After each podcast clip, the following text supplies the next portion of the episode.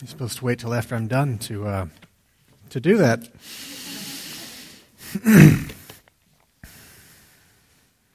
Hmm.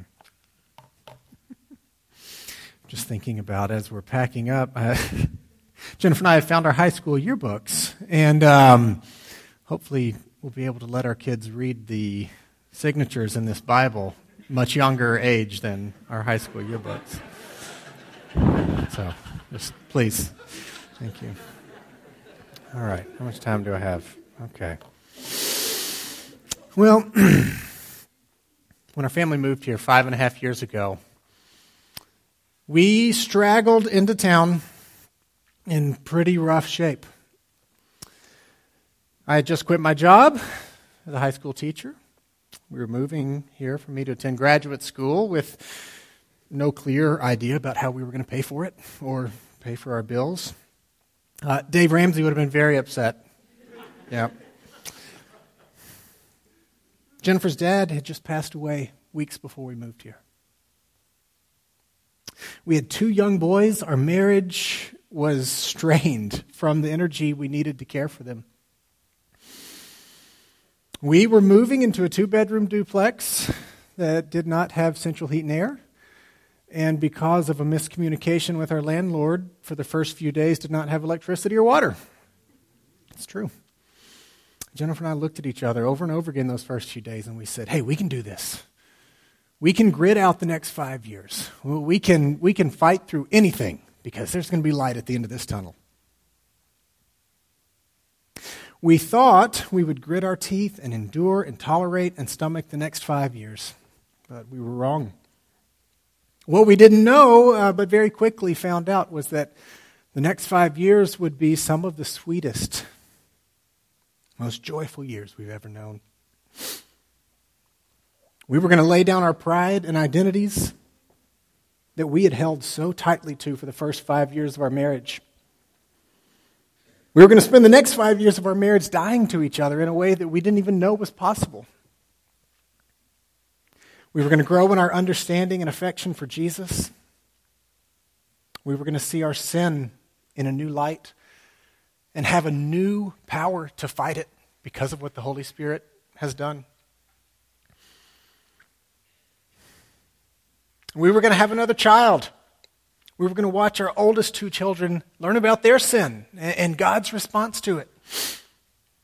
Jennifer and I were going to confess sin to each other in a way that we had never done before. We were going to love people more deeply than we thought was possible in five years. We were going to bring meals to some of you when you were sick or tired or just hungry. We were going to love your children.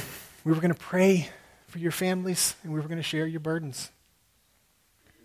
We thought we were going to endure a dark time for the sake of the light at the end of the tunnel, but uh, what we didn't know is that we were getting ready to walk in light like we had not done before.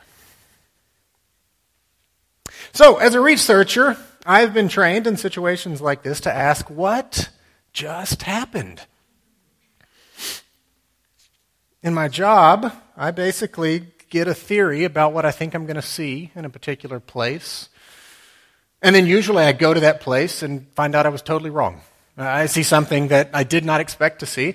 And so I get to spend my days sitting around trying to figure out what in the world happened. And then I get to write about it, hopefully, so that other people will be able to better see the world around them. That's my goal for this morning. This morning, I want to share one of the primary reasons that we were so wrong about the last five years. Hopefully, so that it will encourage you and help you better see and understand the world around you. So the short answer is that we didn't know that you, our local church body, would take so seriously your responsibility to care for our souls. So I'm going to try to do two things this morning in less time than I was told I would have. I want to use the Bible to justify that claim that you, in fact, have had the responsibility of caring for our souls. And even after we leave, we'll still have the responsibility for caring for the souls in this room. And then the second thing I hope to do is to give you an example, a visible example of this happening a case study. I want you to see our family, to see Janine this morning, and to say, God is really doing what he promised.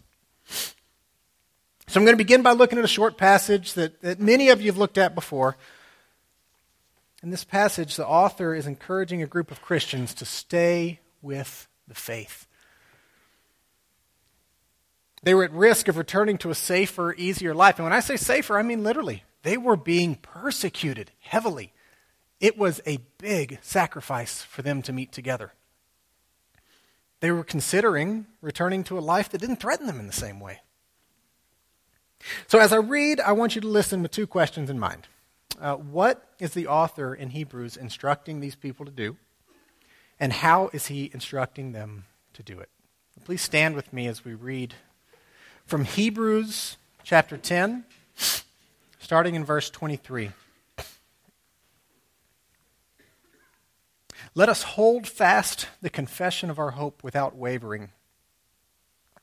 For he who promised it is faithful and let us consider how to stir up one another to love and good works. Not neglecting to meet together, as is the habit of some, but encouraging one another, and all the more as you see the day drawing near. Please be seated.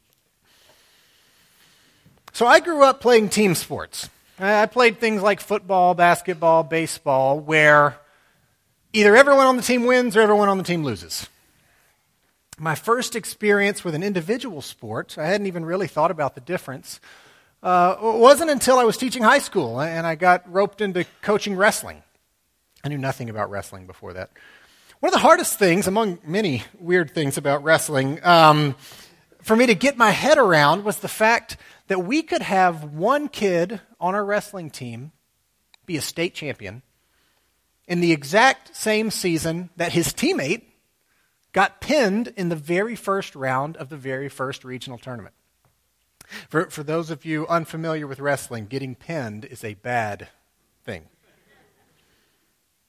The author here in Hebrews um, instructs his readers to hold to the hope that they profess in Jesus. But listen closely to how he words it. He's giving a team sport kind of pep talk here. Let us hold to the hope we profess. In fact, in his entire call to persevere in faith, starting in verse 19, he's giving this team sport language. Therefore, brothers, since we have confidence to enter the holy places by the blood of Jesus, by the new and living way that he opened for us through the curtain, and since we have a great high priest over the house of God, let us draw near with a true heart and full assurance of faith, with our hearts sprinkled clean from an evil conscience and our bodies washed with pure water. This group collective responsibility, I think, is a hard concept for us. It's a hard one for me. I think even when we think about it, our first inclination is um, something that looks much more like the individual sport model. I mean, even in an individual sport, these people are on a team, right? But it's a very different kind of team relationship. Think about uh, U.S. Olympic sprinters and U.S. Olympic high divers. During the Olympic Games, they are on the same team. They're on the U.S. Olympic team.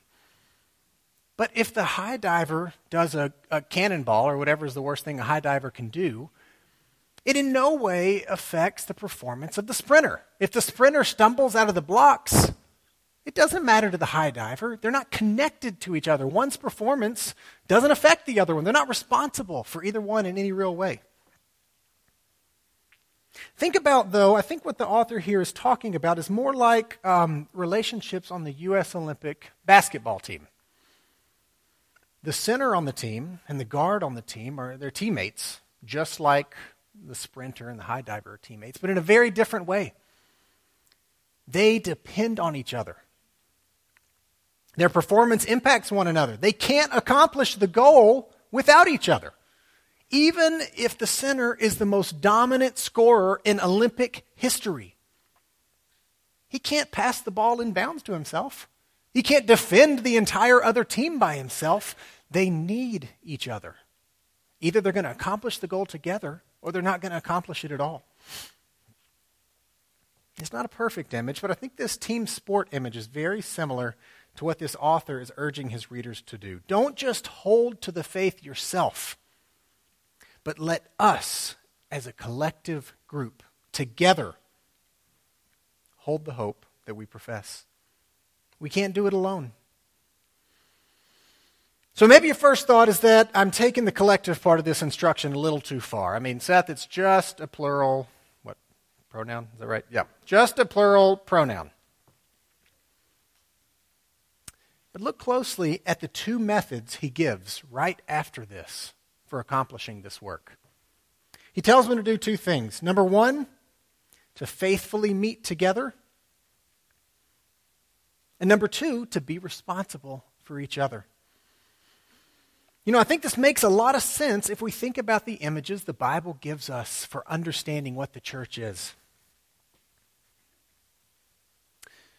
Peter tells us that we are living stones being built into a temple. Think about that. To the Jews, the temple was the building where God lived. Paul even tells us in Ephesians chapter 2 you are being built into a dwelling place for God by the Spirit. We're told the church is the body of Christ. We are branches on the same vine. We are a flock. We're a body. We're a kingdom. We're a family. In each of these images, the unit, the stone, the vine, the body part, are all together in a union uh, of a larger collective thing, the church. I think too often I tend to think of unity or church unity as basically not arguing with each other, right? Let's promote church unity. Let's not gripe and bicker at each other. That's important, but it's a very, very small piece of church unity. What these images help us see is that church unity is really about being connected together in a way that we're responsible for one another. What we do impacts everyone else in the body.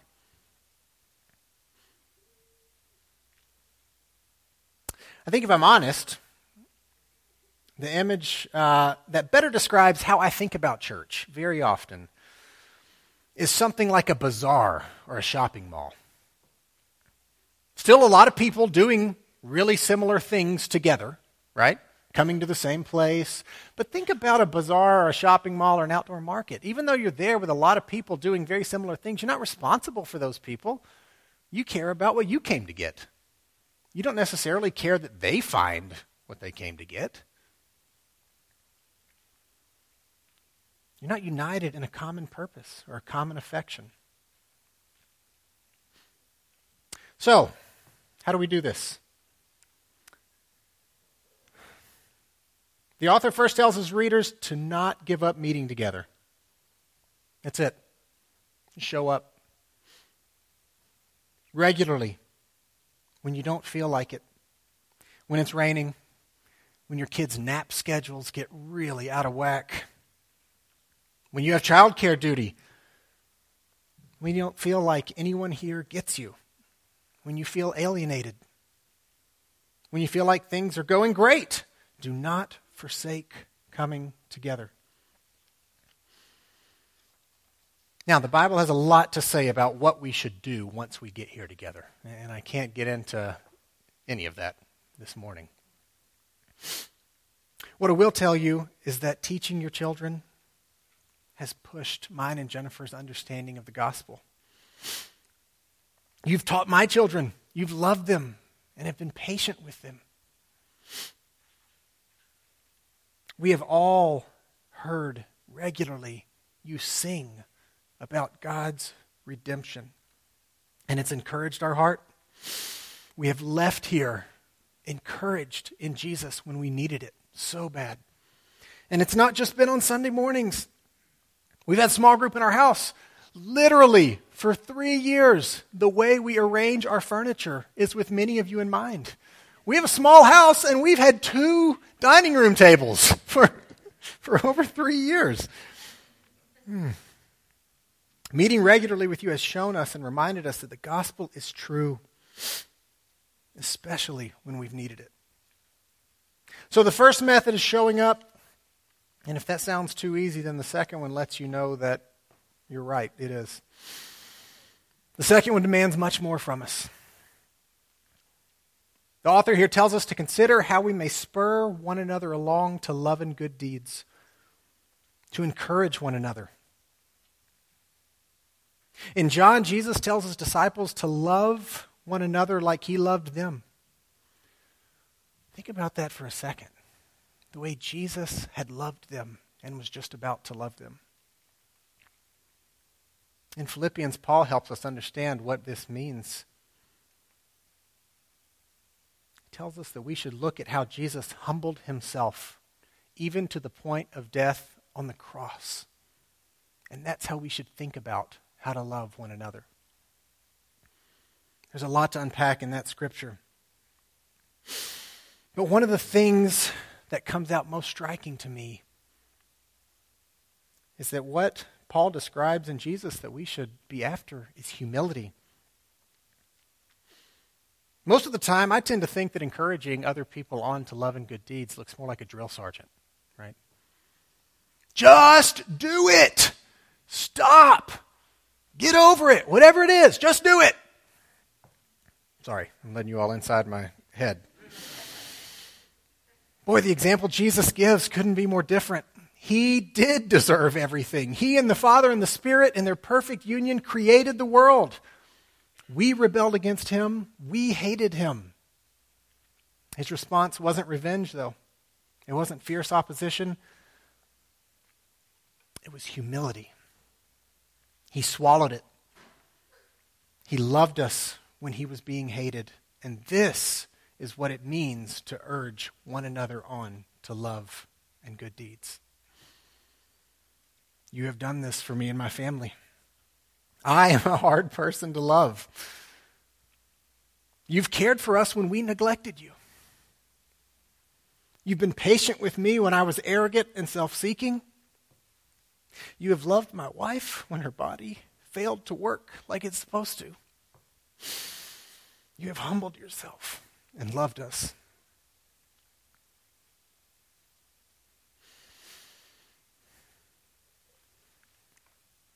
I think for me, it adds a new meaning to the idea of my responsibility to the church. A lot of times I think of my responsibility as teaching Sunday school, bringing snacks, whatever, things. And it's true. We have to do very practical and, and sometimes menial things. But what we can't forget is that all of those things are for the ultimate purpose of us collectively holding onto the hope that we profess in Jesus. And when you are tired, think of the souls depending on you.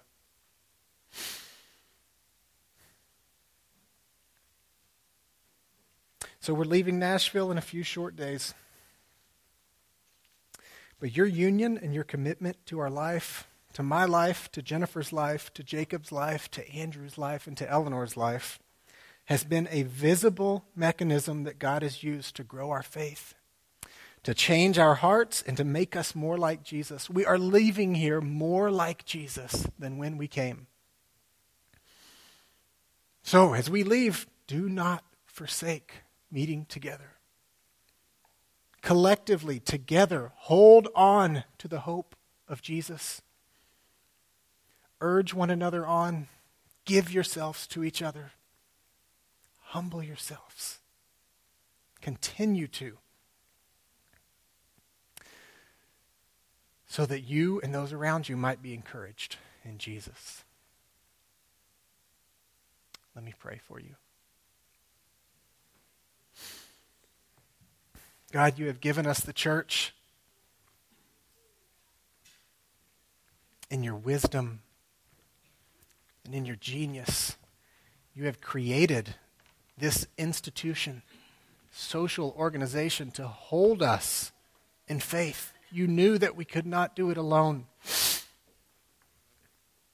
Just as Paul said in Ephesians, your spirit is building a dwelling place with the people in this local church body. Pray that as we leave this morning, our hearts would be encouraged, that we would find new strength and new joy and new hope in these promises. In Jesus' name, amen.